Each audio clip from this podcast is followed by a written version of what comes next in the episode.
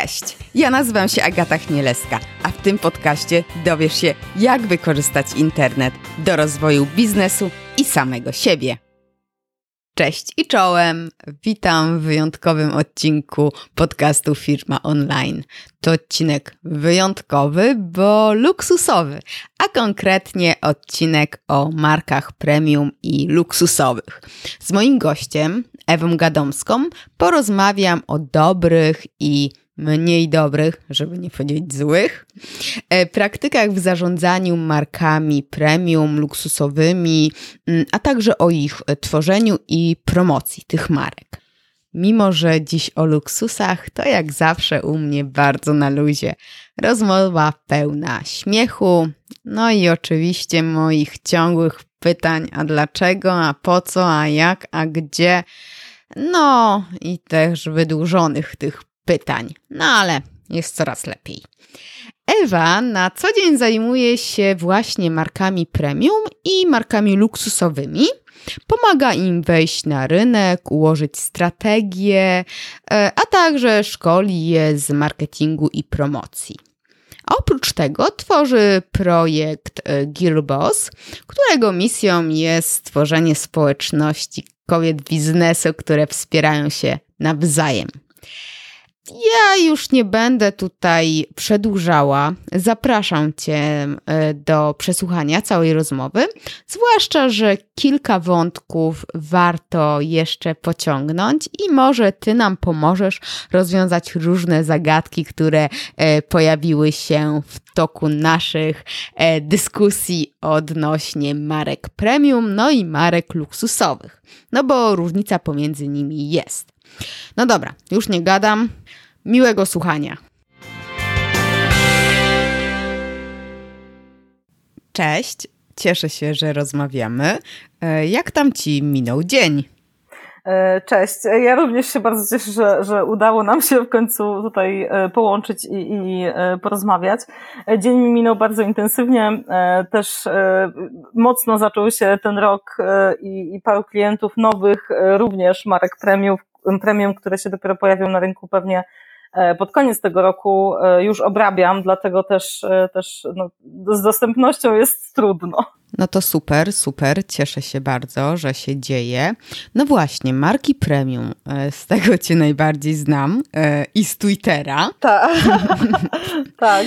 No właśnie, powiedz mi proszę, czym Ty się dokładnie zajmujesz?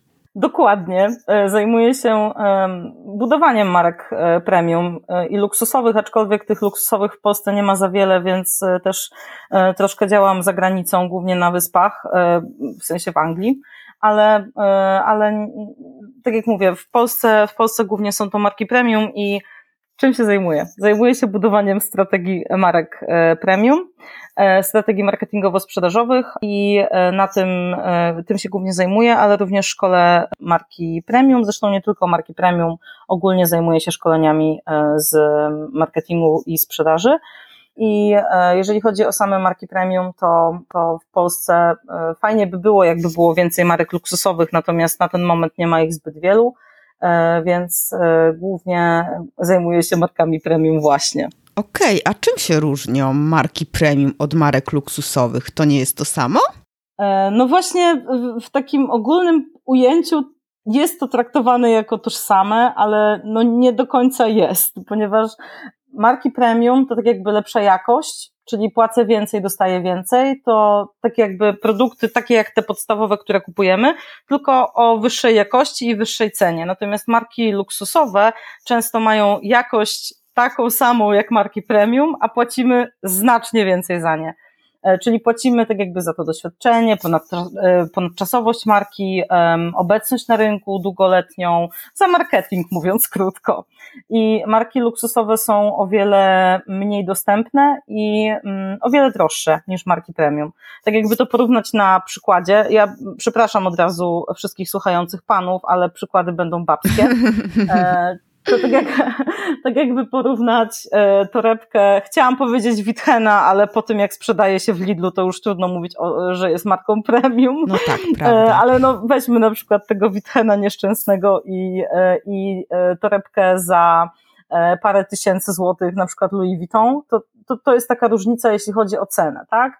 Ale to nie tylko cena, bo też kanały dystrybucji, też sama komunikacja, też to, w jaki sposób komunikują, czy też w jaki sposób jest prowadzona narracja marketingowa. Także myślę, że nasza rozmowa bardziej pewnie będzie dotyczyć tych marek premium niż luksusowych jako takich, bo, no bo w Polsce jest ich, tak jak powiedziałam, no niewiele. No jeszcze są to bardziej marki aspirujące, ale, e, ale nadal, e, nadal e, bardziej ciągniemy te marki z zachodu niż mamy swoje. Okej, okay, to powiedz mi na przykładzie z życia.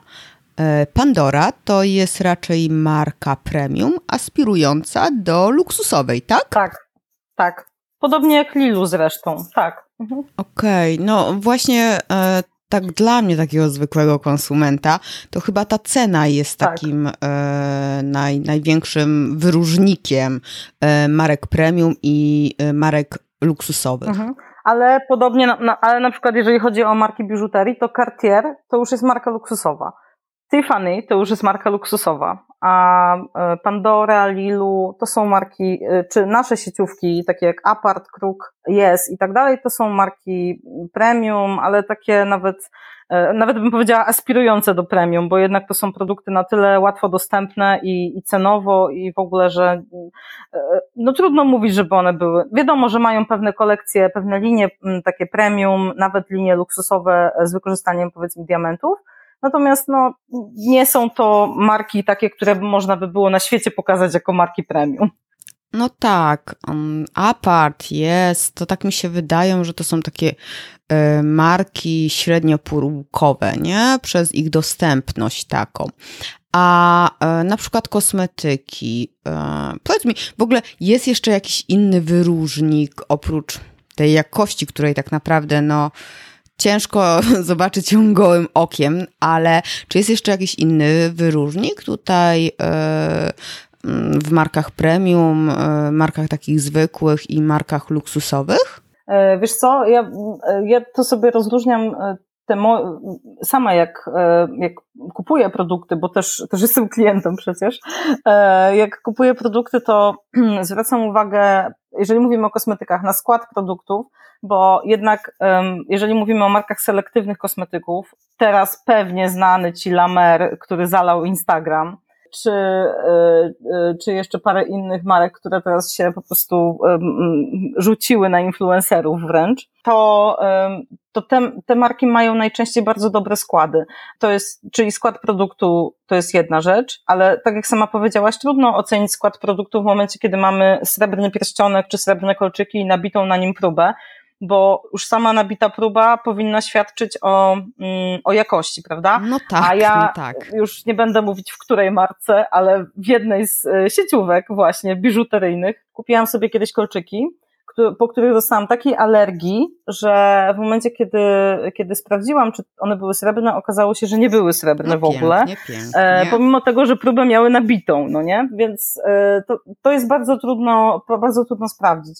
Więc ja e, od tamtego czasu, kiedy się tak nacięłam, że tak powiem, to zwracam uwagę jeszcze na jedną, właściwie na dwie rzeczy zwracam uwagę. Po pierwsze to, gdzie są sprzedawane te produkty, Czyli na przykład, jeżeli mówimy o markach selektywnych kosmetyków, to raczej to będzie Sephora czy Douglas, aniżeli Rossmann, prawda? E, czyli kanały dystrybucji.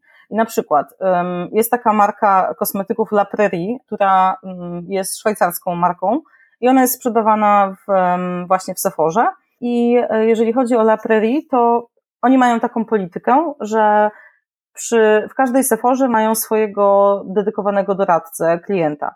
Czyli mamy już jakby te dwa elementy. Po pierwsze dystrybucja, gdzie te marki się są sprzedawane, a po drugie obsługa klienta, czyli czy mają swoich dedykowanych doradców w danym miejscu.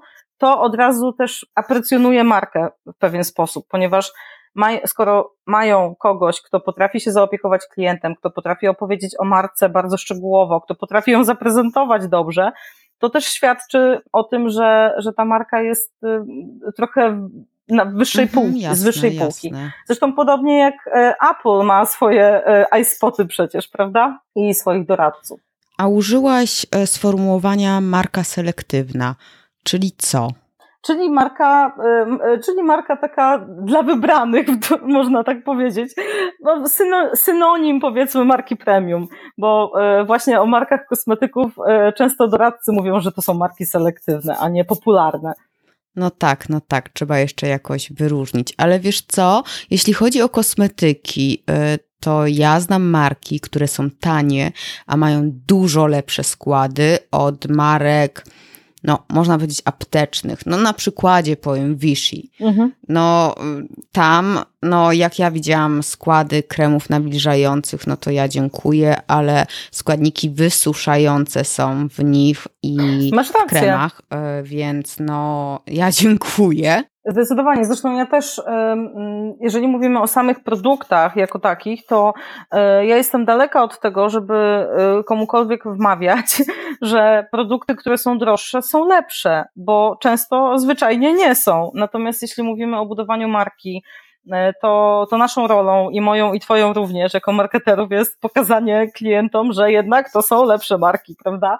I e, wybranie z tych marek tego, co jest dla nich, co jest w nich wyjątkowego przecież. A jeżeli mówimy o Vichy, to, to w stu procentach się z Tobą zgodzę. Poza tym e, wszelkie marki kosmetyków, które są dostępne w aptekach, one w pewien sposób wygrywają u klientów tym, że są dostępne w aptekach właśnie, a nie na przykład w drogeriach. I klientom się wydaje, że w związku z, właśnie z tym kanałem dystrybucji, jakim są apteki, to one są dobrymi kosmetykami, tak jakby z automatu, prawda?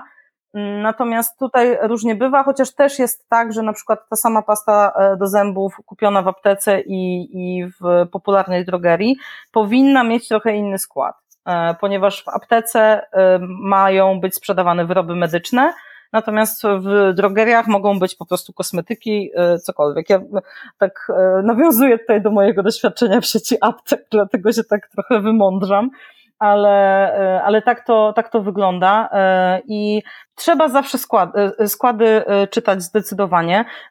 Zresztą wiesz, to nie dotyczy tylko produktów kosmetycznych, bo tak samo skład materiału możesz zobaczyć pewnie w wielu, u wielu projektantów nawet, sukienki poliestrowe, 100% poliester za bardzo duże pieniądze albo plastikowe torby za, za prawie 10 tysięcy na przykład, nie? No Także tak. skład, y, skład nie tylko przy kosmetykach. Ale no właśnie, wspomniałaś apteki.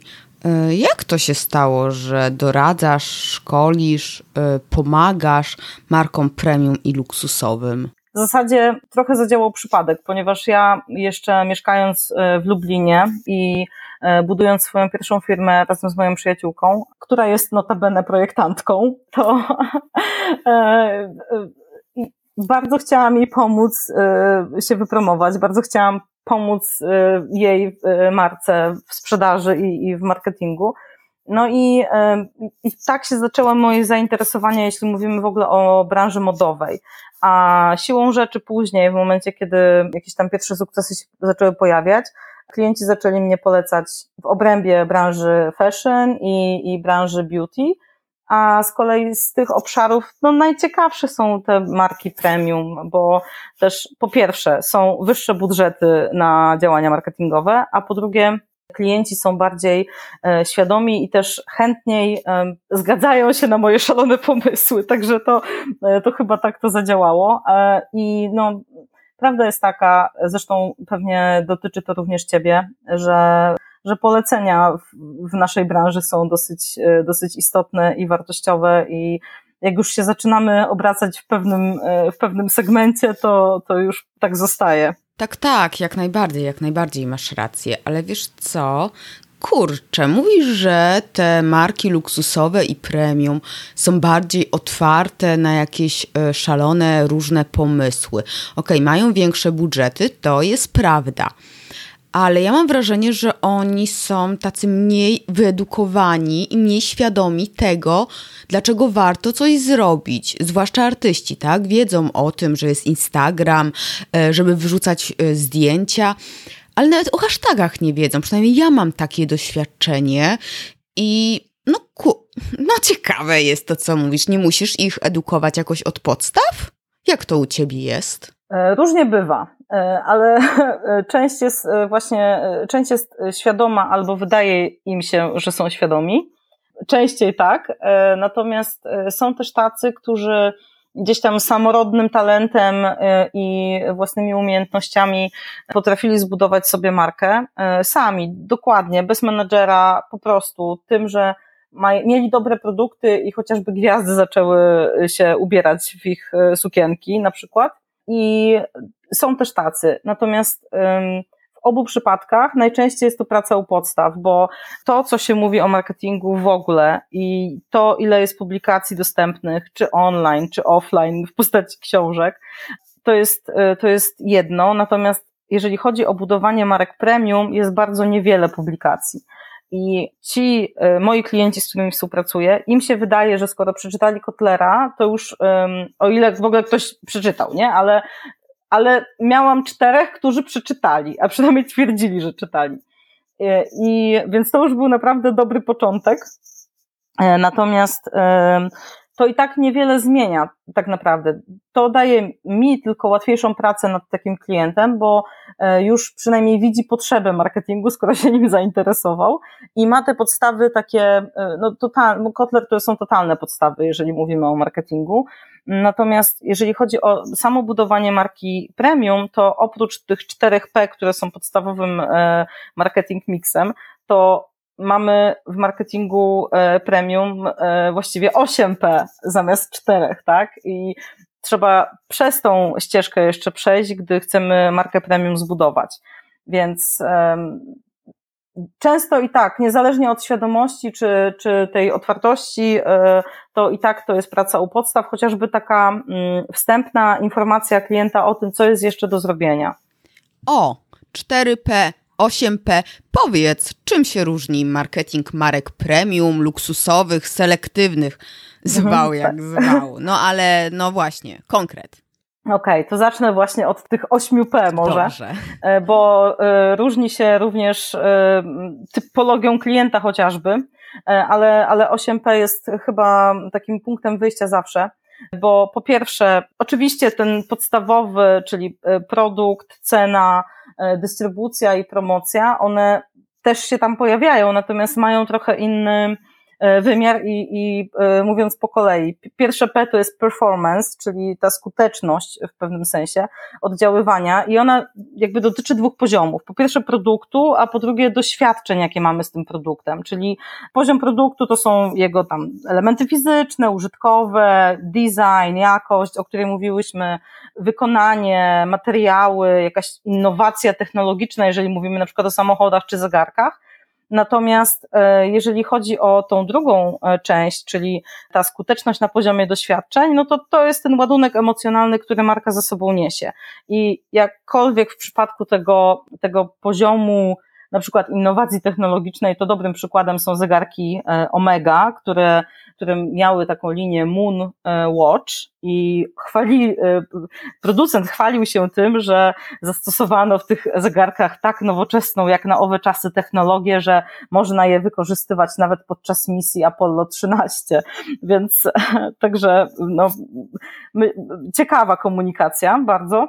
Natomiast z kolei, jeśli chodzi o, tą, e, o ten ładunek emocjonalny, to dla mnie nie ma lepszej marki, e, która to pokazuje, niż Tiffany. Oni tak pięknie komunikują do, o, o, miłości i do miłości i, i do, do związków i do relacji, że no nie, nie znam drugiej tak dobrze komunikującej e, miłością marki. I Tiffany to jest też taka fajna marka taki przy, dwa przykłady y, mogę Ci podać y, online nowego działania Tiffany'ego, który y, nawet Pandora w pewnym sensie podchwyciła w swojej kampanii rok temu przed świętami. Pierwsza to oni Tiffany zawsze w okolicach walentynek robi jakąś kampanię, zazwyczaj na oddzielnym landingu, na którym coś się dzieje. I tak na przykład dwa lata pod rząd były takie akcje, że Pierwsza to była gra w bingo, czyli jak nie wiesz, co masz kupić swojej kobiecie na walentynki, to zagraj w nasze bingo i my ci podpowiemy. E, I tym, czym u mnie wygrali tą grę, to tym, że w zasadzie na 14 kwadracików, które można było sobie e, e, otworzyć, tylko w trzech było, w trzech albo czterech, bo w czterech, w trzech teraz widzę to przed oczyma, w trzech e, były, ty, tylko w trzech były ich produkty. To, to też pokazuje, że my jakby odchodzimy od tej nachalnej reklamy. Tak? Nie mówimy tylko dobrze o produkcie swoim, ale też pokazujemy inne możliwości. I tam oprócz biżuterii Tiffany'ego było wino dobre, romantyczna kolacja, jakaś wycieczka, e, kwiaty, oczywiście perfumy. I to też pokazuje właśnie e, kierunki, w jakich, w jakich, jakim marki premium zmierzają, jeżeli mówimy o komunikacji marketingowej, bo my musimy, e, wszyscy właściwie musimy zmienić orientację, tak? Trzeba dawać klientom coś, a dopiero, e, dopiero później brać od nich ich pieniądze, tak? I to była, to była pierwsza, a druga e, to była mm, taka give him a hint, czyli daj mu wskazówkę, co byś chciała dostać. I to był landing page targetowany na kobiety, w którym to wystarczyło wpisać e, imię swojego partnera, jego maila i wkleić link do sklepu e, dowolnego, nie tylko Tiffany'ego, co chce dostać na walentynki. I ten partner dostawał właśnie taką, taką kartkę na maila z informacją o, o tym, że hej, to jest mój pomysł na prezent dla mnie, tak? Nie musisz się dłużej zastanawiać. Idealne, wręcz e, idealne. Idealne, prawda? No tak właśnie myślę. Myślę, że mężczyźni też się cieszyli z tego. No dokładnie. Zresztą e, pewnie pamiętasz, e, rok temu właśnie przed świętami Bożego Narodzenia Pandora miała taką reklamę w telewizji nawet, e, gdzie kobiety zostawiały swoim e, mężczyznom e, takie krótkie, jakieś wydarte kartki z, e, z produktami, które im się podobają i tak dalej. I sobie wtedy myślałam, kurde, no zerżnęliście od Tiffany'ego, tylko zrobiliście trochę to w innej formie. No wiesz, także... inspiracja, to się nazywa inspiracja. Oczywiście, że inspiracja, tak. Także dobrze, do, można to tak nazwać. Mm, dobrze, więc to by, było, to by był ten performance, czyli skuteczność w działaniu. E, po drugie, e, pedigree, czyli ten rodowód marki, jakaś historia niezwykła. Bardzo często to pedigree jest związane mm, z jakimś legendarnym założycielem, na przykład e, Coco Chanel, która w 1913 e, bodajże założyła markę i w zasadzie to wszyscy o niej pamiętamy, pomimo tego, że pewnie większość nawet nie pamięta jak wyglądała, ale Coco Chanel jednak, e, jednak jest rozpoznawalnym imieniem i nazwiskiem. Myślę, że takim problemem właśnie młodych marek premium i aspirujących do premium jest to, że nie mają tego rodowodu. I sama często zastanawiam się, co tutaj wymyśleć dla nich, żeby e, mogły komunikować i w zasadzie to wtedy e, koncentrujemy się na, na innych elementach e, produktu, a nie na tym, a nie na tym rodowodzie, ale na przykład możemy się skoncentrować wtedy na materiale, z jakiego coś jest wykonane, bo może być to wełna z jakichś magicznych owiec czy cokolwiek, prawda? No, ciekawa musi być tam magiczna wełna. Tak. Nie, ostatnio e, przeglądałam, e, ja bardzo lubię przeglądać Kickstartera e, i, i pomysły, które ludzie tam pokazują. I właśnie te, zapadł mi w pamięć pomysł na, na coś z wełny, z owiec, które żyją tylko w jednym regionie świata, już nawet nie pamiętam w jakim, ale, ale dlatego to miało uzasadniać bardzo drogi, bardzo drogi szalik, także Aha. no można. No wiesz, można, można. Ale no dobra, to ile mamy teraz tych 8P? Znaczy ile mamy tych P? Mamy drugie dopiero, także będę, ale ja się naprawdę, naprawdę się streszczam. Dobrze, mamy, teraz mamy Pau City i to jest coś, co mi się kojarzy najbardziej z, mark, z markami e, premium luksusowymi. E, Pau City, czyli ograniczenie dostępu. I to jest chyba clue, bo jeżeli jesteśmy dostępni wszędzie, no to ludzie nas nie traktują jako coś wyjątkowego przecież, prawda? No tak, to jest prawda, to tak. Dla mnie, dlatego właśnie, dla mnie strzałem w kolano e, Witchena było to, że się pojawił w Lidlu, bo kurde, ja, ja już nie, jak widzę ich butik w jakiejś galerii handlowej, to mijam szerokim łukiem i zastanawiam się, kto tam jeszcze kupuje.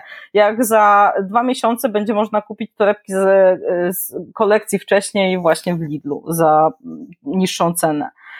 Także to ograniczenie dostępu, e, ale Michael Kors też tak zrobił. Teraz już obciachem jest noszenie Korsa, bo wszyscy go mają w zasadzie, bo jest dostępny we wszystkich możliwych outletach na świecie. O, to nie wiedziałam, no. No widzisz. No. Nie wiem, co się na świecie dzieje. Tak, ja to trochę, trochę śmiechem, żartem mówię, że obciachem jest noszenie Korsa, ale y, Michael Kors miał naprawdę duży potencjał na bycie dobrą, bardzo dobrą światową marką premium.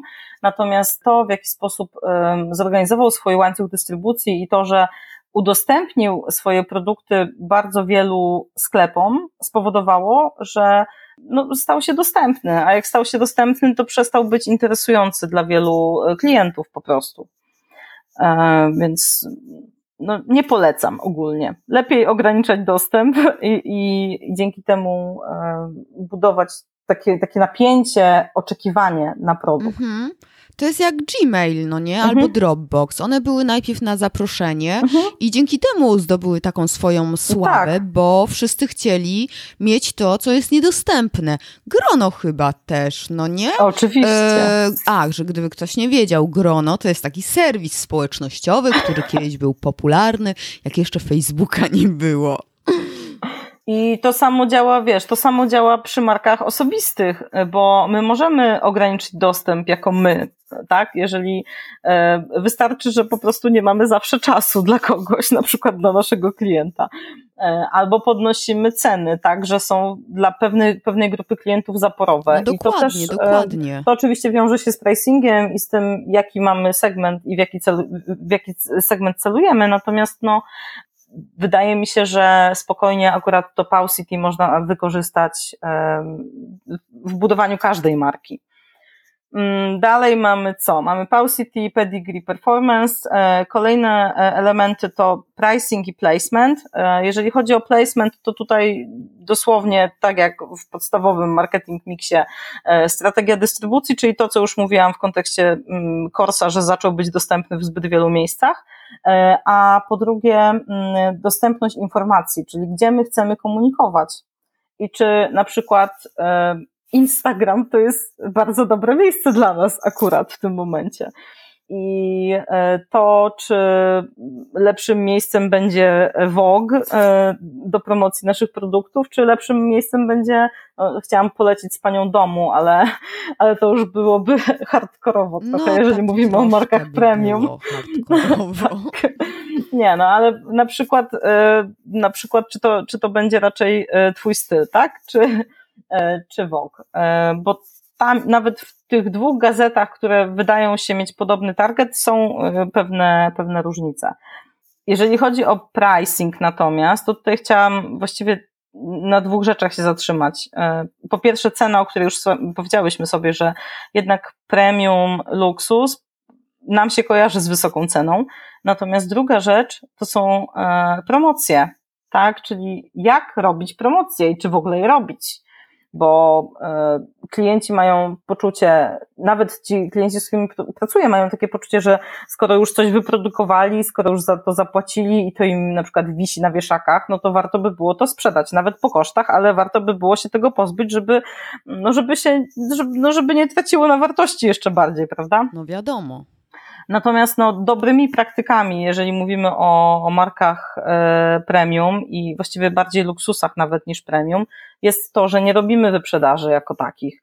Że jeśli robimy promocję, to raczej idziemy w kierunku um, na przykład dodawania czegoś do produktu powiedzmy, sprzedajemy torebkę, to dodajmy do niego, do, do niej apaszkę, a zostawmy ją w tej samej cenie, w której była, ale dajmy coś więcej temu klientowi, bo on wtedy się poczuje bardziej dowartościowany, że coś dostał, a jednocześnie nie, temu klientowi nie zależy na cenie aż tak bardzo. Skoro on już jest w tym segmencie premium, to jemu naprawdę dwie stówy na torebce, która kosztuje yy, półtora tysiąca, niewiele, niewielką różnicę zrobi. Lepiej dać mu tą łapaszkę albo dać mu ten portfel um, dodatkowo, a, a utrzymać cenę torebki.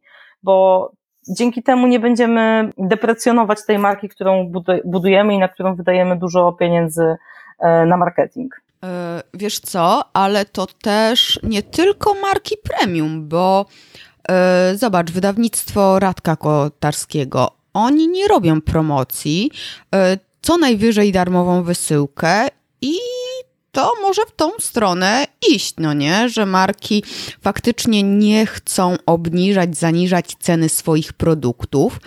Mm, ale z drugiej strony mam też klienta, który robi promocję i to jest marka premium, jak nie luksusowa, chociaż nie, nie luksusowa, na pewno aspirująca do marki luksusowej, projektant i on w swoim sklepie internetowym y, robi promocję, a mhm. nawet wyprzedaży. Albo po prostu, albo po prostu stwierdził, że chce się pozbyć produktu i, i tyle, bo, bo chciał zrobić miejsce na nową kolekcję.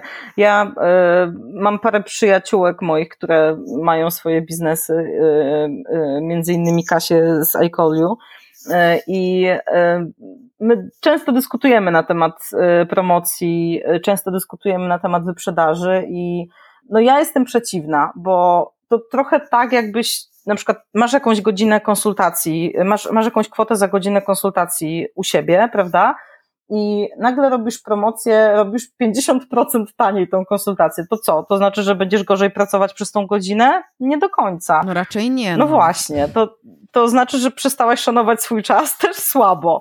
I Wydaje mi się, że są takie sytuacje, są takie produkty, typy produktów, usług, które no nie powinny podlegać promocji. My możemy jakiś inny sposób wymyśleć, czyli na przykład mm, napisać e-booka, który będzie dodatkowy do tej godziny konsultacji, ale nie będziemy obniżać tej podstawowej ceny y, za konsultację.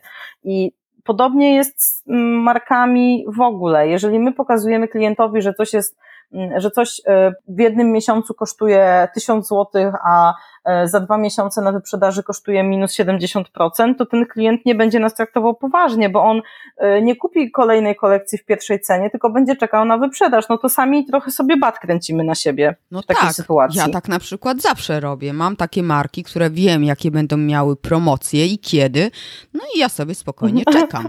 No właśnie, ja też tak robię. A że to nie są jakieś takie, no nie wiem, wyjątkowe marki, no to nic się nie stanie, jeżeli ktoś mi to wykupi, a, a czekam po prostu do największej obniżki.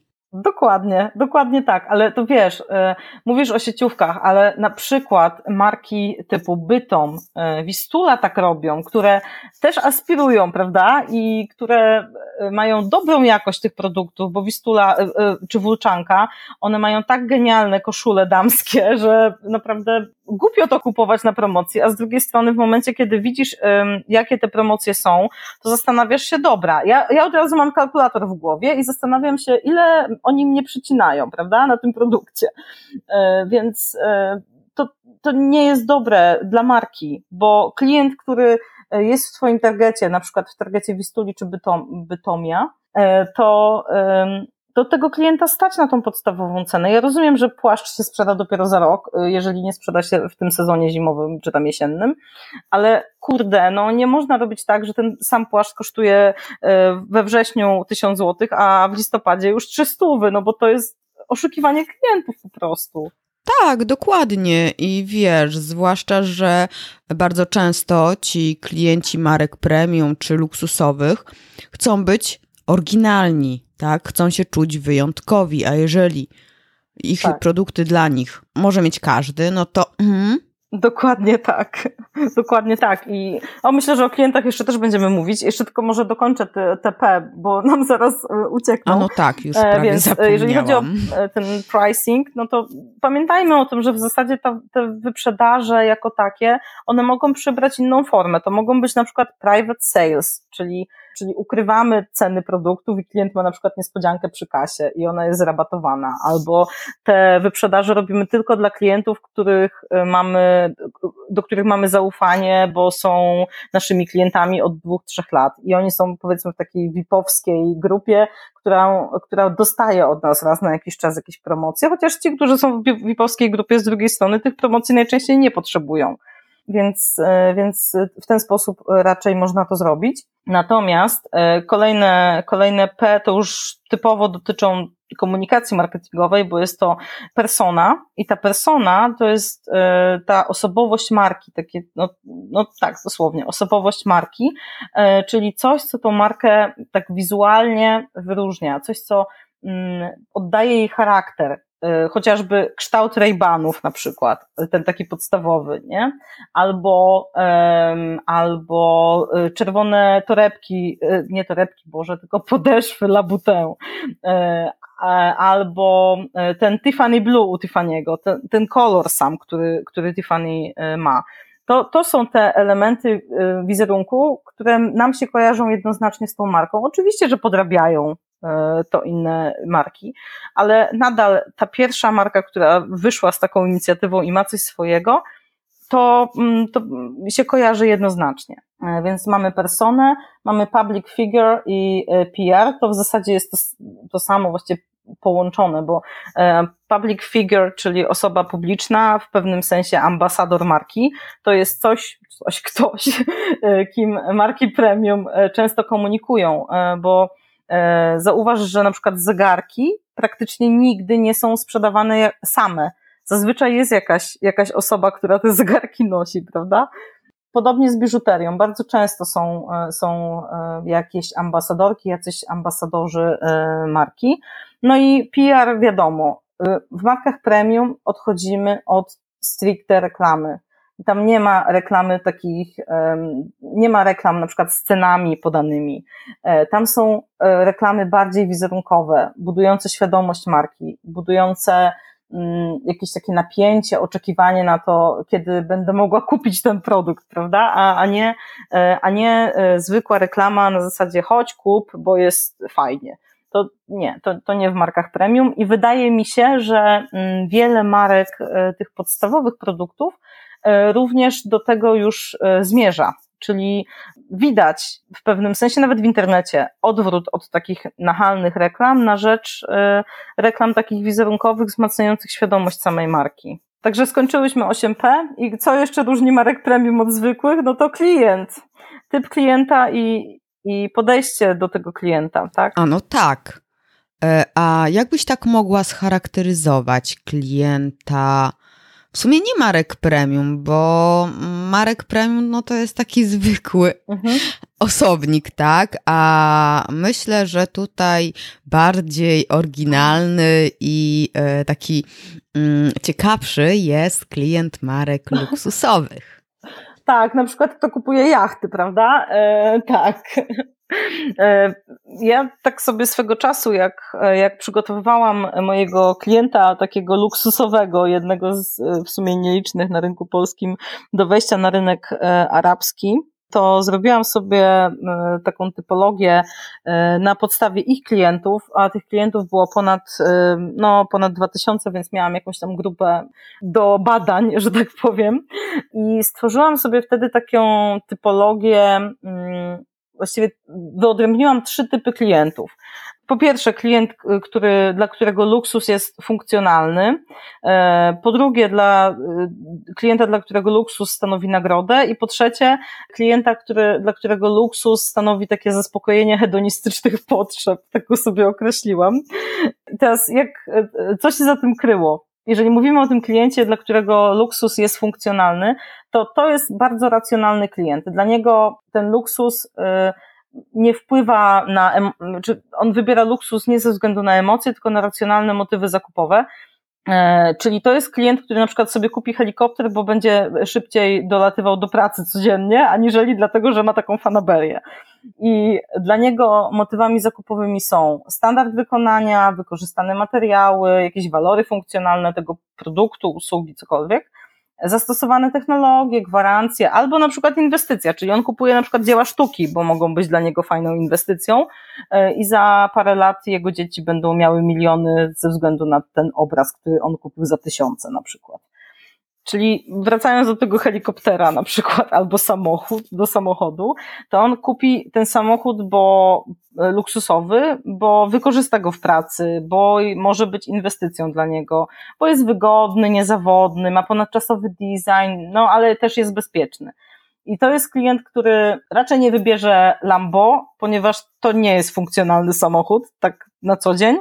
Raczej wybierze Porsche, które mm, może nie jest y, akurat wersją sportową, a bardziej, y, bardziej jest to Cayenne, bo po prostu jest dla niego wygodny y, i, i więcej zakupów na przykład się zmieści, nie? Natomiast ten klient, dla którego luksus stanowi nagrodę, to on już Lambo kupi, bo dla niego, bo je, on, jego zakupy mówią, udało mi się, popatrz człowieku, udało mi się. Ja jestem tutaj e, wzorem sukcesu, tak?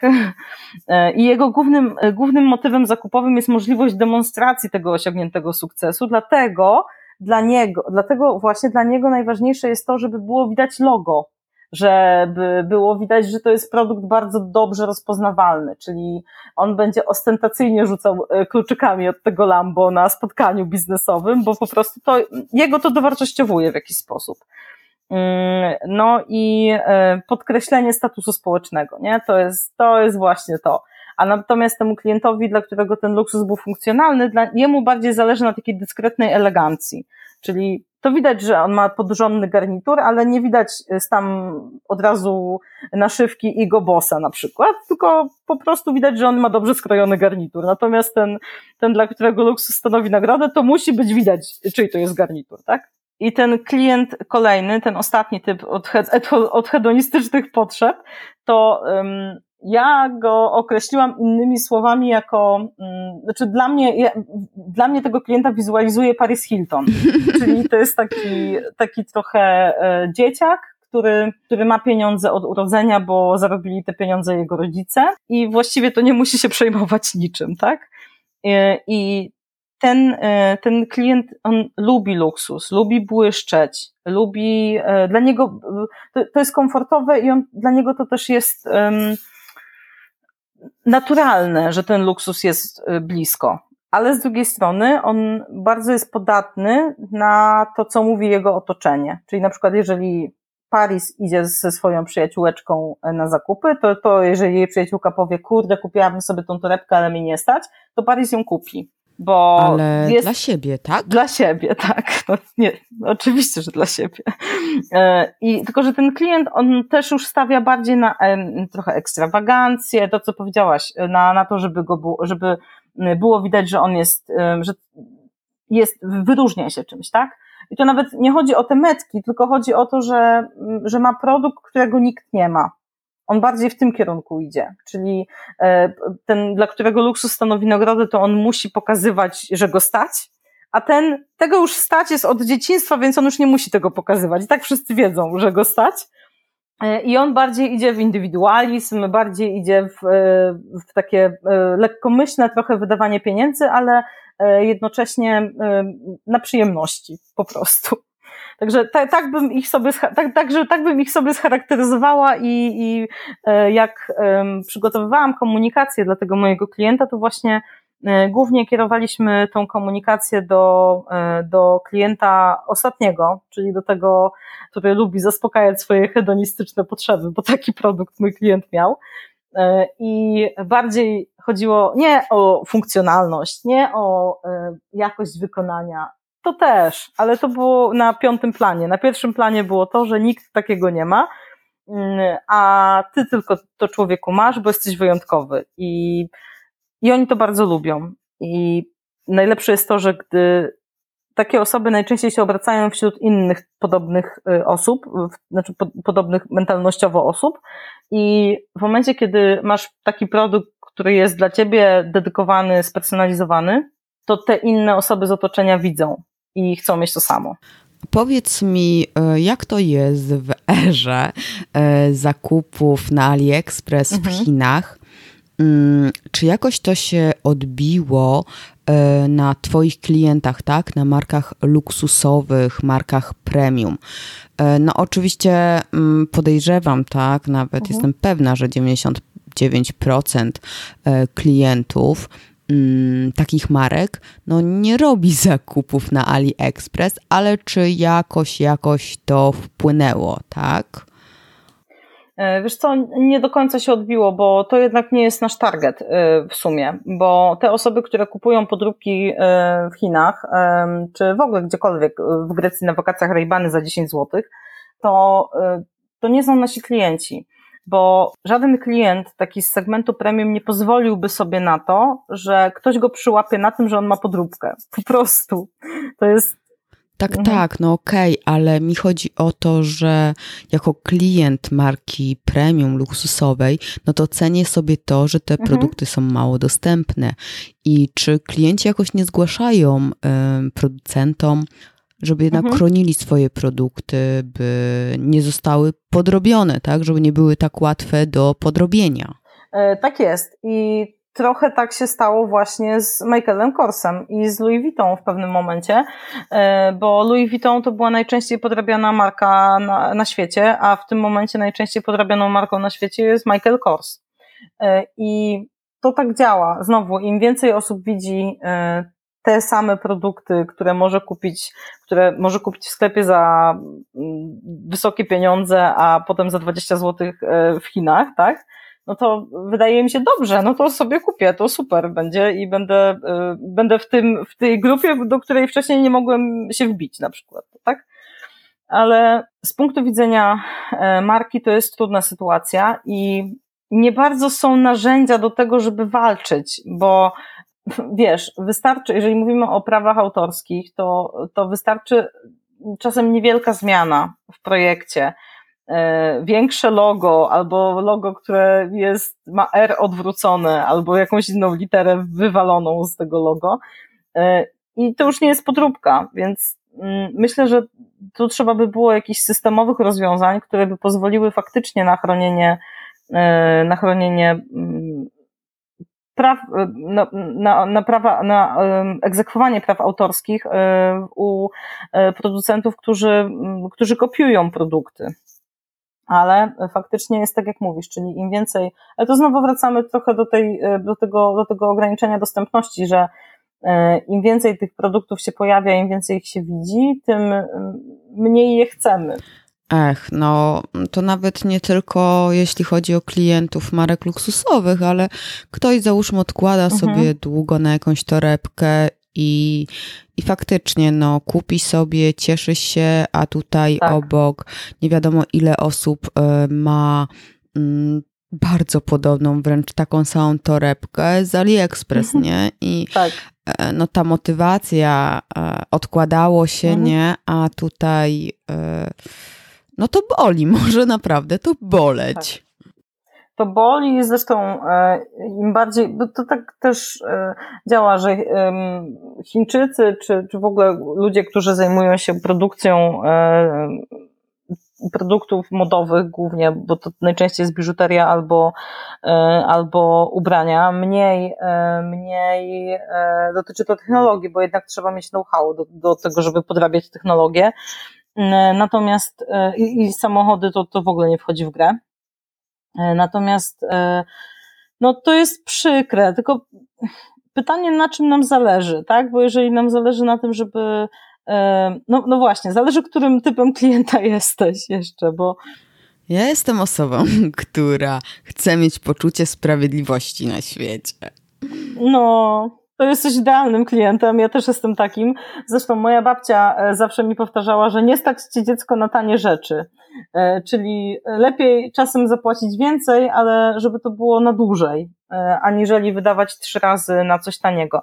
Tylko, że znowu wracamy do tematu ceny, że to nie zawsze jest tak, że to, co jest drogie, jest dobrej jakości, bo ja też mm, wielokrotnie kupiłam coś na przykład taniego i zupełnie bez marki, tylko dlatego, że mi się podobało i ja to robię systematycznie. I co z tego, że zajmuję się e, markami e, premium e, i luksusowymi, jak laptopa noszę w etui, się śmieję, że ze skóry jednorożca, ale takiego, takiej opalizującej z HM-u za 20 zł. No, no, podobało mi się, to sobie kupiłam przecież, tak? Nie będę, mm, nie, nie będę tutaj wymyślać jakichś rzeczy. Natomiast w ogóle walka o prawa autorskie to jest temat ogromnie trudny i, e, i to działa też w drugą stronę, bo ile jest e, na polskim rynku marek aspirujących do bycia markami premium, całkiem drogich zresztą, e, które są promowane przez influencerów na, na Instagramie, między innymi, a które po prostu ściągają produkty z Chin i e, jeszcze nie komunikują tego wprost, tylko komunikują to e, trochę pod przykrywką tego, że to są oczywiście nasze projekty. Bullshit, to są po prostu projekty, które są zerżnięte z, z globalnych marek biżuteryjnych.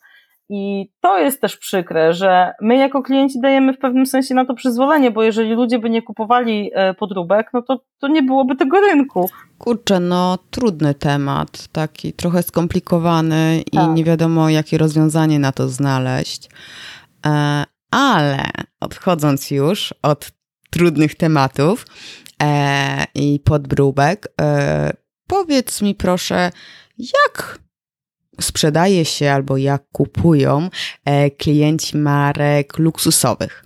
Mm, mam znajomą, która pracowała kiedyś w sklepie internetowym z mhm. markami luksusowymi właśnie i ona mówiła, że tam klientki to szaleją jak ma wejść nowa kolekcja, wydzwaniają przed, czy już weszła, chcą, mhm. chcą e, jak najszybciej sobie kupić te produkty i pierwsze, jako pierwsze. Powiedz mi, czy mm, ci klienci wolą przyjechać do sklepu swoim samochodem, tak, wejść, porozmawiać, czy też już e, wchodzą do e-commerce'u i zaczynają kupować przez internet i doceniać e, te, te wartości, jakie dają zakupy przez internet. E, bardzo wchodzą do e-commerce'u. Mało tego, klient luksusowy bardzo często, bardzo często jego nie, on nie ma czasu na to, żeby samemu kupować produkty i bardzo często korzystają z konsjerżów. I to ten konsjerż, czy ta asystentka jego osobista, czy jej asystentka osobista, e, czeka na te nowości. E, a już w ogóle szaleństwem istnym jest e, sytuacja, kiedy na przykład księżna Kate czy, czy teraz Meghan się pojawi w jakiejś sukience, to wtedy sklepy mają istne oblężenie faktycznie na te, na te ubrania. I nawet ten, ten, ta usługa concierge e, już wchodzi do, e, do internetu i jest kilka aplikacji, nawet na rynku polskim, które e, proponują usługi takie dla klientów luksusowych, łącznie od, od zakupów chociażby po zorganizowanie helikopteru czy, czy urodzin na Malediwach na przykład, tak? Fakt jest faktem, że mm, marki luksusowe, takie luksusowe, luksusowe, one bardzo długo, bardzo długo się zbierały do tego, żeby w ogóle w internecie być. Bo marketerom marek luksusowych wydawało się, że to jest, e, że internet jest niegodzien tych marek. E, I, Karygodne e, że to, to, to trochę bez sensu, żeby oni tam byli. Przecież i tak wszyscy ich znają, więc nie, bez sensu. E, I e, też e, wiele stron internetowych jest w ogóle niedostosowanych. Pamiętam, jak dwa lata temu próbowałam cokolwiek znaleźć na stronie Louis Vuitton, to był koszmar. Oni mieli tak zaawansowaną tą stronę, w sensie tyle trzeba było przeklikać, żeby znaleźć torebkę, że to, to jest szok dla mnie. Ja, ja byłam w totalnym szoku, że tak, tak można skomplikować prostą rzecz, jaką jest strona internetowa.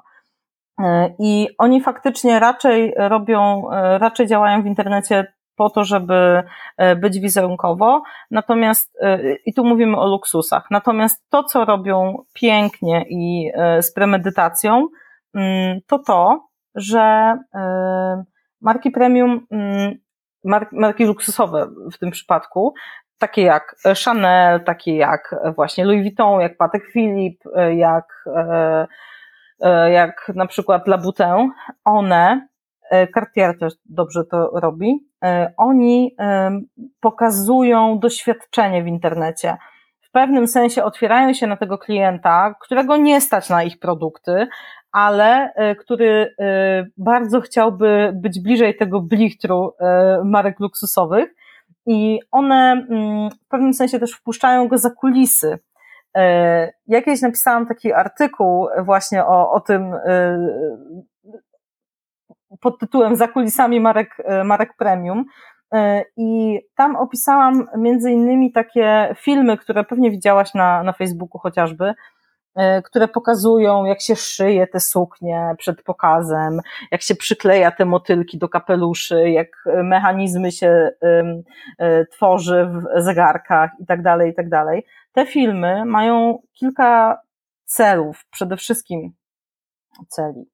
Oj tam, oj tam. E, pierwszy to po pierwsze e, mają uzasadniać cenę produktu, czyli zobacz, tyle się napracowaliśmy człowieku, dlatego to jest takie drogie i dlatego cię na to nie stać, tak?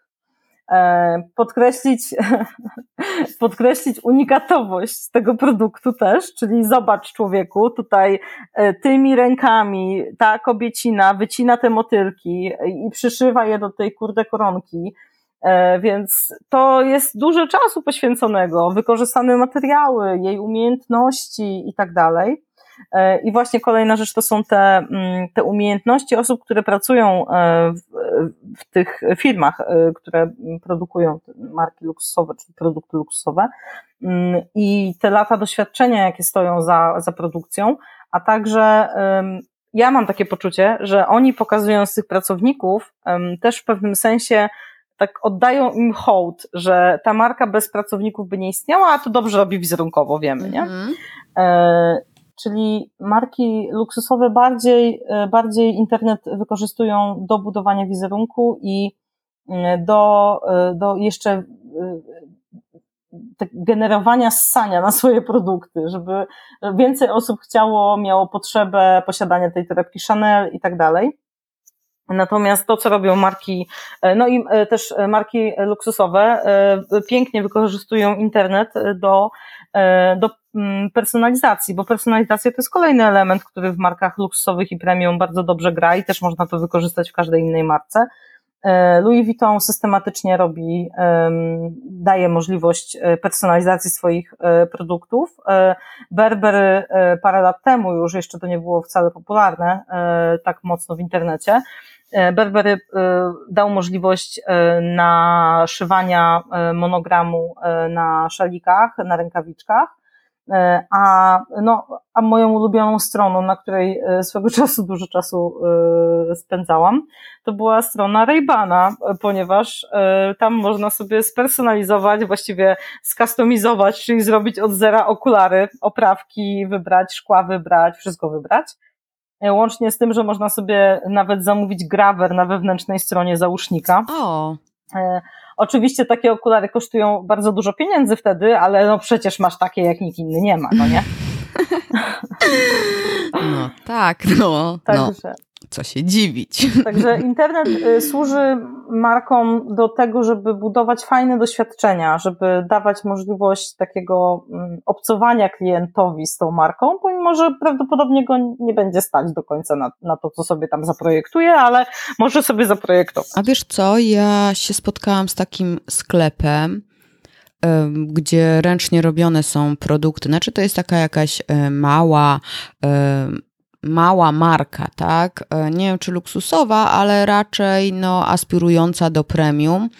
Hmm, znaczy nawet w sumie nie wiem. No to są takie, wiesz, e, e, no, unikalne produkty i tam faktycznie na kartach produktu jest rozpisane, ile mm, kosztowały poszczególne etapy tworzenia tego produktu i materiały. Bardzo fajne. Tylko kurczę, no nie pamiętam, jak się nazywała ta marka. To jest ciekawe w ogóle, co mówisz, że, że marka y, się w pewnym sensie sprzedała z tego, za, za, co, za co klient płaci.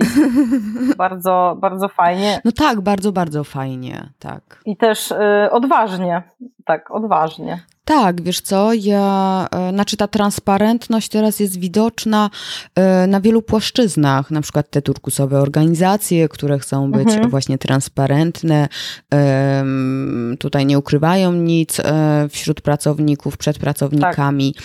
Mm, I myślę, że marki też już w tym kierunku zmierzają, bo zdają sobie sprawę, że konkurować ceną, no to nie jest sztuka, i prawdziwych, lojalnych klientów trzeba mhm. pozyskać czymś innym. I właśnie może tą transparentnością. Tak. No, daleko nie szukać tołpa, która tak podkreśla e, składy produktów i, i e, pokazuje minimalistyczne podejście marki, nie? Mhm. Do opakowań, do składów. E, to jest bardzo dobry e, sposób. Zresztą e, powiedziałaś o topie i o, o tych minimalnych składach. Teraz bardzo dużym trendem, takim popularnym trendem jest trend eco i zero waste. To jest, myślę, że jak każdy rok był rokiem mobile, to myślę, że 2019 może, może być rokiem eco i, i dobrze, oczywiście. Natomiast też to widać u części marek widać e, premium, u części marek premium i części marek luksusowych to widać, natomiast część nadal e, szyje torebki ze skóry naturalnej, e, część robi futra naturalne i tak dalej. Chociaż systematycznie klienci to bojkotują przecież, prawda? O, właśnie trend eko. A jak jest teraz z tymi naturalnymi skórami, skórą z krokodyla, z węża albo futra naturalne? Ja pamiętam przecież jak kiedyś mm, futro z tam, nie wiem, z norek albo e, szal z nutri, to było wow, coś niesamowitego. Mm, jak klienci marek luksusowych, premium podchodzą mhm. do, e, do tego, no bo mm, no to jest takie mhm. antyeko, no nie? E, to będzie przykre, co powiem, ale w Polsce e, skóra krokodyla nadal jest w porządku i, i futra nadal są w porządku, bo to pokazuje status. Natomiast za granicą to już nie przechodzi. Oczywiście są pewni klienci, którzy nadal będą kupować te buty ze skóry krokodyla i, i futra z norek, natomiast to już jest zdecydowanie mniejszość. W Polsce jeszcze ciągle ta świadomość nie jest mm, na takim poziomie, myślę, jakbyśmy chcieli. Sądzę, że to jest kwestia czasu i kwestia e, tego, co same marki będą robiły, bo marki same zmieniają też swoją politykę w tym zakresie. I, e, i bardzo dobrze, bo, e, bo sama produkcja e, produktów ze, ze skóry naturalnej czy, czy futra, no to, to nie jest specjalnie ekologiczne. No ale z drugiej strony to, kurczę, no to jest problem, ponieważ nasza rola jako marketerów polega między innymi na tym, żeby analizować rynek i analizować trendy i sprawdzać, co klienci będą kupować po to, żeby produkować produkty adekwatne do potrzeb rynku. E, z tym, że no, co, co w sytuacji, kiedy to się w ogóle ma nijak do, do strategii yy, właścicieli firmy, czy całego pomysłu na biznes i tak dalej. E, no, ja się z tym spotkałam właśnie ostatnio, gdzie, bo jeden z moich klientów z branży automotive ma wyposażenie samochodów, które może być albo ze skóry naturalnej, albo właśnie z E, ze skóry ekologicznej, albo w ogóle nie ze skóry, tylko z materiałów po prostu. I jakkolwiek za granicą to idziemy w kierunku e, tej skóry ekologicznej, e, ewentualnie z domieszką jakichś tam sztucznych włókien po to, żeby były bardziej wytrzymałe. Tak w Polsce nie, skóra, skórzane siedzenia muszą być, kurde, zawsze najlepiej wszystko ze skóry, jeszcze, e, jeszcze e, trochę, trochę złotego na lusterko i, i będzie idealnie. E, oczywiście to też, to też nie wszyscy, nie, nie można tak generalizować, natomiast no zdecydowanie, zdecydowanie w Polsce jeszcze, jeszcze pokutuje takie, takie przeświadczenie, że, że ten luksus musi być widoczny mocno. Prawda to prawda, bo z jednej strony trend eko, nie? Zero waste, a z drugiej strony skóra z krokodyla czy futro z norek. tak. A propos krokodyli, to Lacoste zrobiło akcję w zeszłym roku. E, zamieniła swojego krokodyla e, z logo e, na wymierające gatunki zwierząt. I to była piękna, piękna kampania CSR-owa i PR-owa dla nich również. Mm, dlatego tak, nawiązując do krokodyla, myślę, że to dobra puenta. No, biedne krokodyle i dobra Lacosta. E, a wiesz co, a powiedz mi, jak marki luksusowe wchodzą na rynek? W sumie dwa pytania mam. E, mhm. jak e, taka marka, załóżmy mhm. amerykańska, luksusowa sobie wymyśliła, że teraz wejdzie na rynek europejski? No i co oni robią? Szukają kogoś, jakiegoś, nie wiem, swojego agenta, mm, otwierają jakieś franczyzy, czy może otwierają od razu własne biura?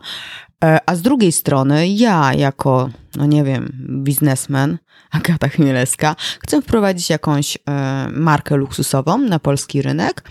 Mam jakieś plecy, mam pieniądze i czy mam jakieś szanse e, odezwać się właśnie do takiej dużej, mm, popularnej marki luksusowej, zagranicznej i tutaj powiedzieć: hej ho, ja was bym tutaj chciała sprzedawać. Jak to jest? E, różnie, różnie to jest. Najczęściej jednak marki luksusowe, takie luksusowe, luksusowe bardzo dbają o to, o te kanały dystrybucji, o których już mówiłyśmy i mm, musiałabyś y, bardzo dobrze uzasadnić i wykazać się bardzo dużym, e, bardzo głębokimi kieszeniami, żeby, e, żeby w ogóle chcieli z Tobą e, rozmawiać. Natomiast jeśli byś przygotowała dobrą strategię wejścia na ten rynek i uzasadniła potrzebę produktu, ich produktu na rynku polskim, no i tak jak powiedziałam, i miała dobre zaplecze finansowe, to jest prawdopodobne, że mogłabyś być ich agentem, bo marki luksusowe najczęściej działają właśnie poprzez agentów, czyli mają agentów w swoich krajach i ci agenci są takimi jakby menadżerami y, i, i oni zarządzają y, daną marką w kraju. Y, I to jest jedna, jedna, jeden kierunek, a drugi kierunek jest taki, że to marki decydują o tym, gdzie będą rozwijać swoją sieć dystrybucji i one robią sobie same research, one delegują swoich dyrektorów do danego kraju, żeby zarządzały y, i tak dalej. Więc y, trzeba by było dowiedzieć się najpierw, jaki model y, reprezentuje ta firma, a potem zacząć z nimi rozmawiać, jakie są możliwości wprowadzenia tego produktu, tej marki na rynek polski, czy tam dowolny rynek. A rozważmy teraz inną sytuację, mam e, jakieś tam swoje produkty, załóżmy robię torebki, tak? Sprzedaję je, załóżmy na Pakamera, no i mam aspiracje, żeby być marką premium, bo luksusową to no troszeczkę chyba już na wyrost te, mhm. te ambicje, ale chciałabym dotrzeć do klientów e, premium jak to zrobić? Bo na przykład widzę, tak, widzę wielu mm, projektantów, e, no, twórców, tak, sprzedawców e, internetowych, którzy pokazują się na różnych targach, sprzedają na Pakamera. Ich produkty są naprawdę unikatowe i wyjątkowe, e, a jednak, no, no nie są uznawane tak jako marki premium, a taki apart, gdzie idzie, no, no masówka troszeczkę już jest. No to zaczynamy e, po prostu od strategii, tak? Czyli e, charakterystyka produktu, segmentacja bardzo szczegółowa i tu mam na myśli segmentację taką e, trochę bardziej wyrafinowaną niż określenie płci i wieku naszego docelowego klienta, ale bardziej skoncentrowanie się na przykład na jego stylu życia, na jego zainteresowaniach, na tym, jak spędza wolny czas, czy chodzi bardziej do, do opery, do teatru, czy do kina, e, jakiej muzyki słucha a propos Spotify'a i tak dalej, i tak dalej. Bo jak sobie określimy, im więcej kryteriów sobie określimy w tej segmentacji, tym łatwiej nam będzie dotrzeć do tego klienta naszego.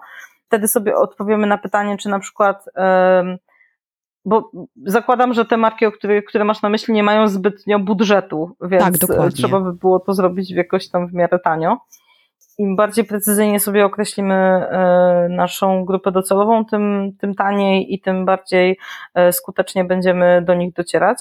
I ja tu gdzieś tam bardziej jestem e, w kontekście marketingu tego, tego 8P jestem, jestem strategicznie nastawiona.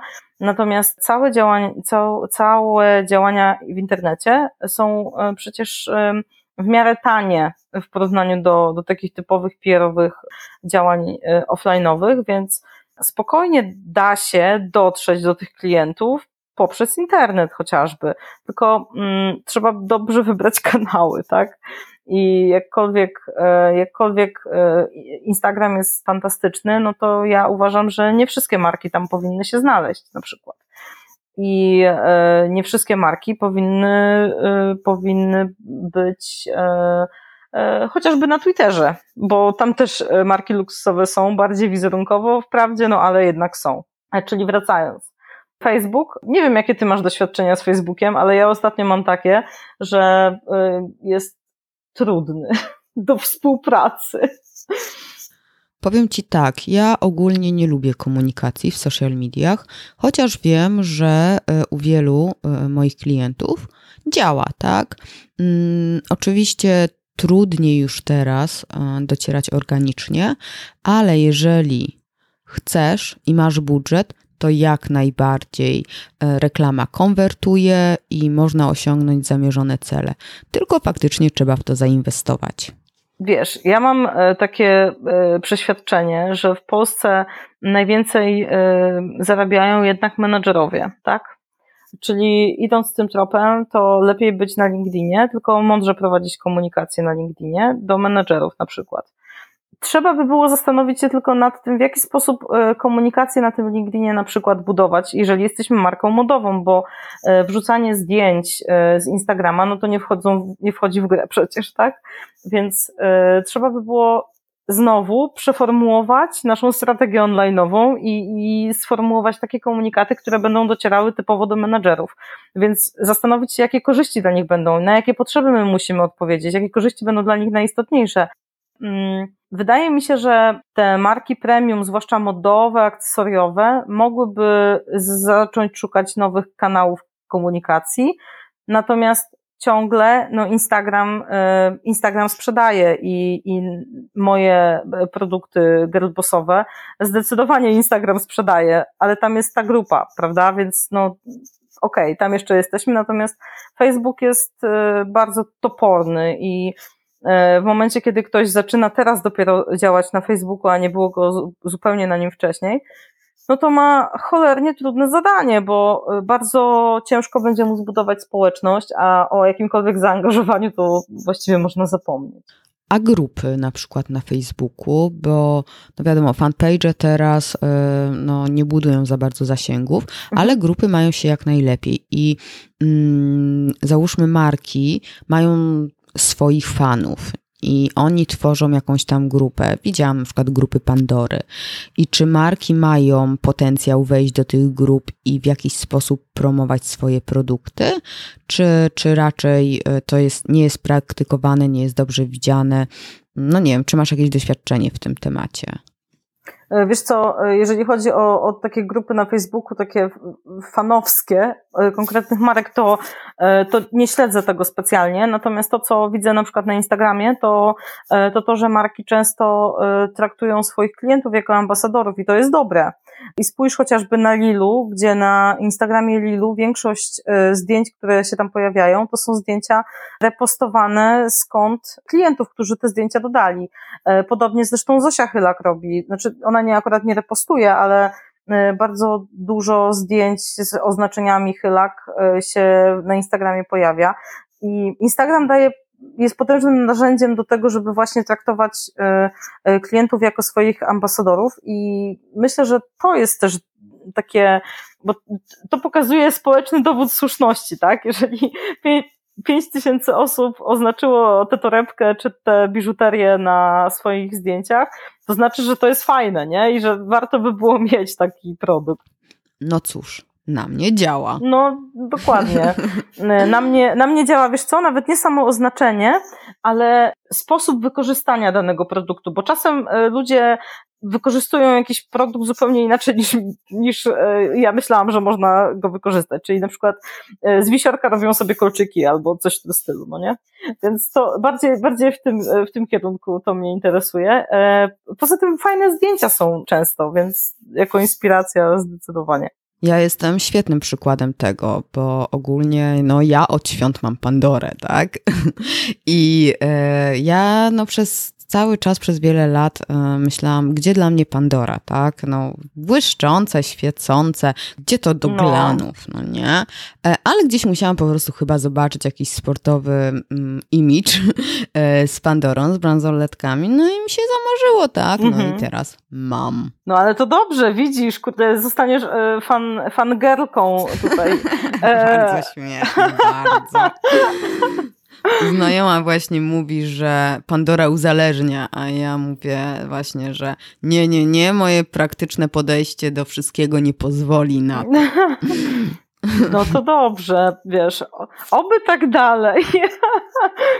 Ja to jestem wierna, ja to jestem wierna Kasi i, e, i w zasadzie cała biżuteria, którą noszę, to, to są, to jest albo, albo I Call You, albo e, druga marka Kasi, która niebawem ujrzy światło dzienne więc, e, więc w zasadzie żadnej innej biżuterii w domu nie mam, także kurde, no niestety nie, nie, nie umiem tutaj e, się nawiązać. A może powiedz coś więcej o biżuterii Kasi You, tak? Bo, bo już e, któryś raz, chyba drugi o tym wspominamy, też wspominasz mhm. i Właśnie, to jest marka premium, czy, czy jak to klasyfikować?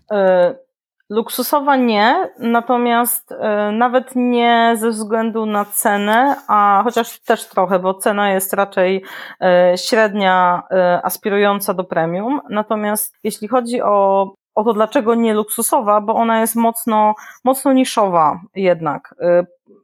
Bo jest węgiel, bo się kojarzy ze Śląskiem, bo, bo raczej jest lokalna i tak dalej. Niemniej to, w jaki sposób, e, bo wiesz, z biżuterią i z modą to jest jeszcze jeden problem. Podobnie jak z samochodami zresztą. Problem, nie problem. Że tam tak naprawdę materiały wykorzystane, technologie, jakie tam są, to jest jedno, ale sam design to jest drugie. Że my kupujemy pewne rzeczy, bo po prostu nam się podobają, tak? A nie dlatego, że mają jakieś super magiczne właściwości. I tak jest z biżuterią, że my często płacimy za te projekty, za umiejętności projektanta, za jakąś jego wizję, za jego styl, bo no przecież e, Zosia Chylak, e, kolejny, e, kolejna, którą znowu wspominam, ona zaczęła być popularna od swoich takich worków, torebek worków, które też zalały Instagram w pewnym momencie. A teraz, pomimo tego, że już ma kilka nowych wzorów torebek, to ja jak słyszę chylak, to ciągle widzę ten worek przed oczyma. Czyli są takie kultowe produkty marek, które na tyle się gdzieś tam z nimi y, zżywają, tak, że, y, że trudno sobie to oderwać, jak się myśli o tej marce. I no tak samo jest z Coco Chanel, jak myślę sobie o Chanel, to widzę tą torebkę taką klasyczną, czarną torebkę na łańcuchach, i to, to jest ta moja wizja marki. E, natomiast wracając jeszcze do, do I Call You, to jest, może to być marka premium, właściwie no jest w niektórych produktach, bo Kasia też robi zamówienia specjalne. I to jest też sposób, jak na przykład ze średniej półki wyjść trochę do premium, czyli tworzyć projekty specjalne dla klientów. I to jest jeden z nielicznych sposobów, które potrafią aprecjonować markę. Mm, czyli jeżeli mamy na przykład produkt średniej półki, no to chcemy, mm, chcemy podwyższyć wartość marki w ogóle i zacząć na nie więcej zarabiać, to możemy zacząć od tego, że będziemy robić projekty na zamówienia specjalne dla klientów. Ale wiesz co, patrzę na tą chylakową i tak e, tak sobie myślę, że a, ceny to ma takie całkiem spoko, a później się okazuje, aha, to są w euro. No nie, no to już nie są te ceny spoko. A słuchaj, właśnie wracając jeszcze do tych, e, do tych skór tam i do tego trendu eko, no to widzę, że jednak te wzory są nadal popularne, nie? E, są popularne, ale printy zwierzęce w ogóle to był, one były, to był jeden z trendów e, w tym roku, w zeszłym roku właściwie, więc to to zawsze będzie wracało. Zresztą, wiesz, no, mi się one też podobają i pewne e, takie, mm, nawet nie printy, ale faktura skóry, ona jest ładna i ona jest estetyczna i też daje dużo możliwości produktowych i łatwiej, e, bardzo dobrze można mm, projekt wyeksponować używając takiej skóry z taką fakturą. Zresztą, no, skóra naturalna też jest piękna e, i pewnie e, jeszcze wielokrotnie sobie kupię torebkę, tak? Natomiast no, raczej, raczej staram się unikać. Ja przynajmniej e, jako klient. No ja pewnie też. No cóż. A powiedz, jakieś jeszcze może fajne kampanie marketingowe, reklamowe kojarzysz z markami premium luksusowymi? E, wiesz co, jeżeli chodzi o kampanię, to, to na bieżąco ja jestem fanką e, kreacji Tiffany'ego, to, to już powiedziałam, ale bardzo szanuję, e, to z zagranicznych, ale bardzo szanuję Lilu za całość pomysłu biznesowego, za, za sam model biznesowy, a nawet nie za pojedyncze kampanie. I Lilu bardzo szanuję również za to, że jest polską marką i to jest też zabawne dosyć, że my jako Polacy pokochaliśmy Lilu, bo to nie brzmi polsko. To jest straszne. Kiedyś miałam z nimi szkolenie i rozmawialiśmy na ten temat i właśnie też e, doszliśmy do tego, że to jest bardzo przykre, że e, Polacy często nawet nie wiedzą, nie zdają sobie sprawy, że to jest polska marka, bo brzmi tak obco i, i popularna jest wielce. Zresztą Lilu to jest marka gwiazd. Y, PR-owo sobie świetnie radzą, ale sam pomysł na, na grawerunki i na to, żeby personalizować biżuterię, to był w sumie chyba pierwszy w Polsce na taką skalę zrobiony i, i za to bardzo, bardzo ich szanuję. Co do, y, co do kampanii, ja w ogóle bardzo lubię kampanie takie, nawet nie tyle będące kampaniami jako takimi, co, co właśnie e, film, filmy e, takie zapleczowe, czyli te, o których już wspominałam, gdzie widać, jak coś jest robione od początku, e, gdzie pokazany jest ten kunszt produktu, lata doświadczeń i tak dalej.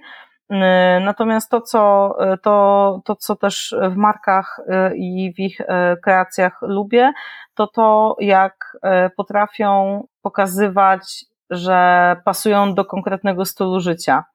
I na przykład Lilu też to robi, że oni zaczynali od um, takich podstawowych um, produktów typowo na urodziny, na prezenty, a teraz już mają linię nawet dla fanów zwierząt, gdzie można sobie datę narodzin pieska um, wygrawerować i tak dalej.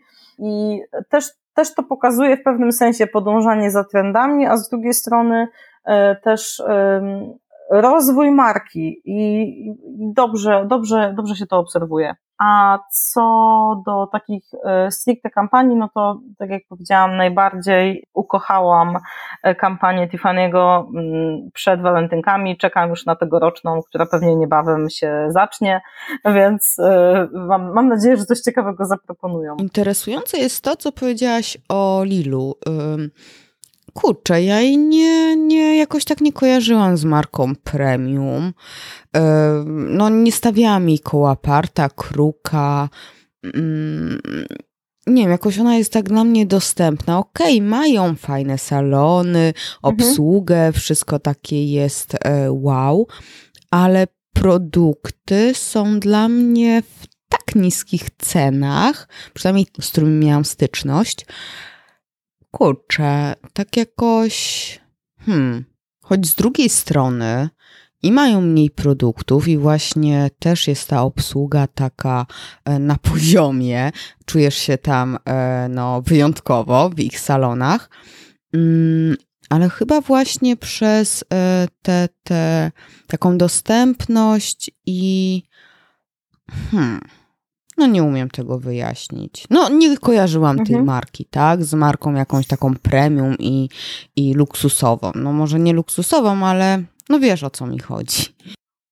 Wydaje mi się, że wiem z czego to wynika, bo e, Lilu ma bardzo wiele produktów takich totalnie podstawowych za tam 80-70 zł, co jest bardzo przystępną ceną i co też powoduje, że ona jest mega popularna w internecie, e, bo tych klientów jest dosyć dużo. E, a zauważ. No właśnie z tym kojarzę ją mhm, najbardziej. A zauważ e, ich linię e, torebek, czy linię takich już trochę droższych, droższej biżuterii, które to torebki są po 1000 zł, półtora tysiąca złotych i trochę idą w kierunku Tousa, wydaje mi się, z niektórymi liniami. Natomiast ten, ten basic, wydaje mi się, że to jest akurat w ich przypadku całkiem dobre, rozsądne zagranie, że tak powiem, e, bo mają bardzo wiele, bardzo wielu klientów po prostu na tych basicach. Natomiast druga część segmentu to są ci, których stać i którzy sobie kupią tę torebkę, e, te e, kolczyki na wypasie, bo po prostu im się podobają. A, Przepraszam, no, ale, ale no. wejdę ci teraz w słowo, mhm. bo dla mnie to nie jest y, takie dobre podejście, bo no, klienci marek mhm. premium mhm. jednak płacą za, e, za ten produkt, który nie jest tak powszechny, tak dostępny. I w tym momencie, no tak naprawdę ta marka mm, tą markę może mieć każdy, tak? No. Więc po co ja mam płacić za, za logo, za markę, tak? No bo za to bardzo często się płaci. No i to jest właśnie e, problem, którego dotykasz, czyli w jaki sposób z produktów bardzo e, łatwo dostępnych dla wszystkich zrobić markę premium, nie? Czyli czy, czy da się wprowadzić linie, które będą e, dobrze się sprzedawały? Rzadko. Bardzo rzadko się daje to zrobić. Lilu na pewno, jeżeli chodzi o pewne aspekty tej marki, jest marką premium, chociażby jeśli chodzi o obsługę klienta, jeśli chodzi o, o wystrój wnętrz, tak jak powiedziałaś, o, o to, jak podchodzą do projektowania, do, do zarządzania całą marką, to, to z pewnością. Natomiast faktycznie, jeżeli chodzi o same ceny produktu, to, no to mm, są bardzo przystępne.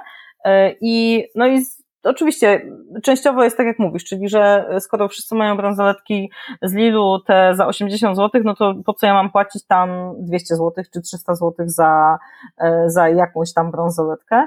Tylko, że one też zupełnie inaczej wyglądają. Te, te linie premium u nich, zauważ, że one są one nawet wyglądają drożej, tak wiesz, na pierwszy rzut oka, że jest tak bogaciej tam, coś, coś tak, no lepiej to wygląda a te podstawowe są na sznurkach, e, to, to tak e, bardzo banalnie.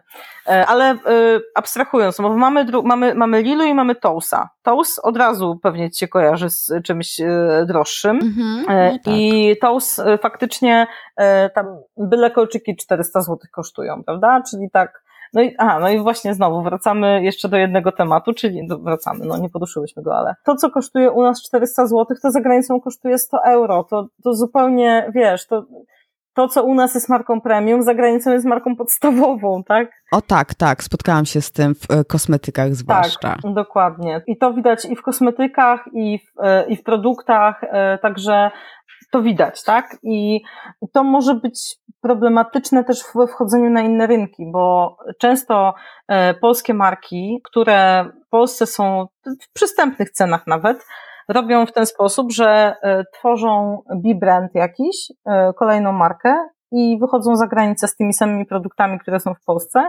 ale za to pięć razy droższymi i w euro jeszcze dodatkowo albo w dolarach. No mądrze, bardzo mądrze. Tylko im pozazdrościć pomysłu i mocy, tak? A powiedz mi, a jak Inglot? Bo ja nie umiem tej marki spozycjonować. Mhm. Teoretycznie e, i te miejsca, znaczy i te sklepy ich są takie no eleganckie i obsługa klienta jest taka no też można powiedzieć, że na wyższym poziomie. Nie mhm. są też dostępni wszędzie, ale e, nie mają jakichś wysokich mocno cen. Ja ich kupowałam na studiach, mm, kupuję ich teraz, to prawda ceny wzrosły, no ale wszystkiego ceny wzrosły. A z tego co wiem, to oni za granicą całkiem dobrze sobie radzą. Jak to z nimi jest? Ja myślę, że on, e, tak jak ich obserwuję, to że oni e, są, e, że oni aspirują w Polsce aspirują do bycia premium, a za granicą są premium, e, bo za granicą mają wyższe ceny i z tego, co czytałam jakiś czas temu e, na temat ich e, strategii za granicą, to w Arabii się bardzo dobrze sprzedają te kosmetyki. O. W, w Stanach trochę gorzej, ale w Arabii kosmicznie ponoć. Ale też na ile, no nie znam, nie znam szczegółów, więc, więc trudno tutaj wyrokować, ale też mam, też miałam problem z nimi, mówiąc szczerze, bo jakkolwiek te wszystkie marki mm, kosmetyczne, które mocno się promują influencerami, y, to y, i działają mocno na Instagramie, to Inglot w ogóle nie działa y, na Instagramie. Nawet jak wprowadzał nową linię, nową linię z Jennifer Lopez, taką kolekcję, to pamiętam, że moje znajome blogerki były w szoku, że nie dostały tych produktów do testu. Oj, smutne. Ale zaraz, oni są na Instagramie. E, no co prawda nie, e, nie prowadzą konta po polsku, no ale są. No są na Instagramie, oczywiście, że są na Instagramie, ale chodzi mi o to, że e, wiesz, jak działasz z influencerami i działają i PR-owe paczki wysyłasz, to A, w momencie, okay. kiedy robisz nową kolekcję, to robisz spamming, no nie? Dobra, dobra. Ja zrozumiałam, że oni nie działają na Instagramie, a nie, że, e, że z influencerami nie działają. Dobra, dobra. Sorry. No. Ale z zagranicznymi influencerami działają, tak? Czy też nie? E, też jakoś chyba nie na dużą skalę. Wydaje mi się, że jeżeli robisz markę i wydajesz pieniądze na gwiazdę, y, taką jaką jest Jennifer Lopez, to dobrze jest to dobrze wypromować później. No wiesz, ale są też marki, które w ogóle nie wchodzą we współpracę z influencerami może oni mają też taką politykę po prostu. Mm, oczywiście, że mogą mieć taką politykę. To dlatego też trudno oceniać coś, czego się nie zna od środka. No tak, prawda. Dobrze, ja już cię dalej nie męczę. Bardzo fajnie się rozmawiało. Bardzo ciekawy temat. zwłaszcza dla takiego laika jak ja, jeśli chodzi o marki luksusowe. A jeszcze tak na koniec, powiedz proszę, gdzie Cię można znaleźć, jeżeli ktoś chciałby się skontaktować, podpytać o coś, może, nie wiem, jakąś współpracę nawiązać, może też ma w planach wprowadzenie jakichś marek, czy stworzenie marek premium. Gdzie Cię szukać? E, po pierwsze, mi również bardzo miło się z Tobą rozmawia i myślę, że jeszcze spokojnie kolejne dwie godziny mogłybyśmy. Tak, to prawda. Natomiast to, gdzie mnie znaleźć, e, to właściwie to jestem wszędzie, e, stety i niestety. Ale, ale tak, żeby poczytać więcej o markach premium, to zapraszam na mojego bloga ewagadomska.pl. Natomiast jeszcze, jeżeli chodzi o, o socjale, to chyba najbardziej aktywna jestem na Twitterze i, i tam zapraszam, bo to zresztą jest moje ulubione medium nadal od wielu lat. Potwierdzam. Tam się chyba nawet y, poznałyśmy, jeżeli dobrze pamiętam. Tak, tak, chyba tak. Ja oczywiście podlinkuję do wszystkich stron i miejsc w sieci, gdzie cię można znaleźć. Ale jeszcze wiesz co, właśnie tak mi się przypomniało, czy oprócz twojego bloga, tak, czy są jakieś strony w internecie po polsku, y, zagraniczne, albo książki, które byś mogła polecić dla osób, które y, by chciały, mm, które interesują się promocją marek premium, budowaniem takich marek, y, czy coś takiego jest godnego twoim zdaniem polecenia? E, są książki zagraniczne, e, tak, natomiast ja mam cholerny problem z tytułami ostatnio.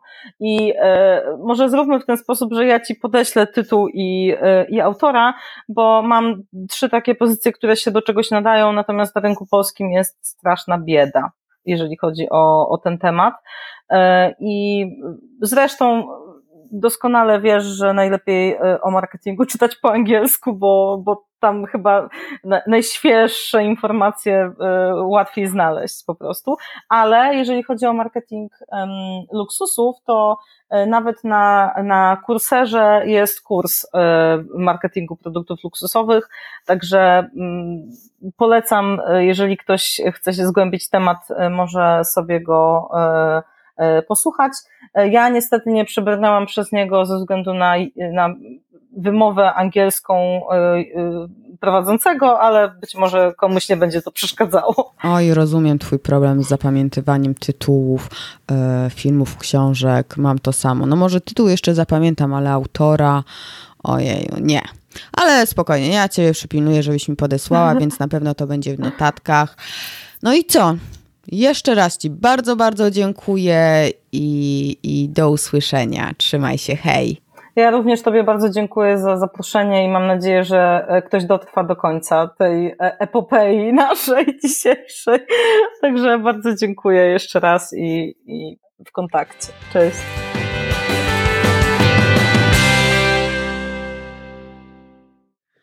Ciekawy temat te marki luksusowe i przyznam, że sama się wiele z naszej rozmowy nauczyłam.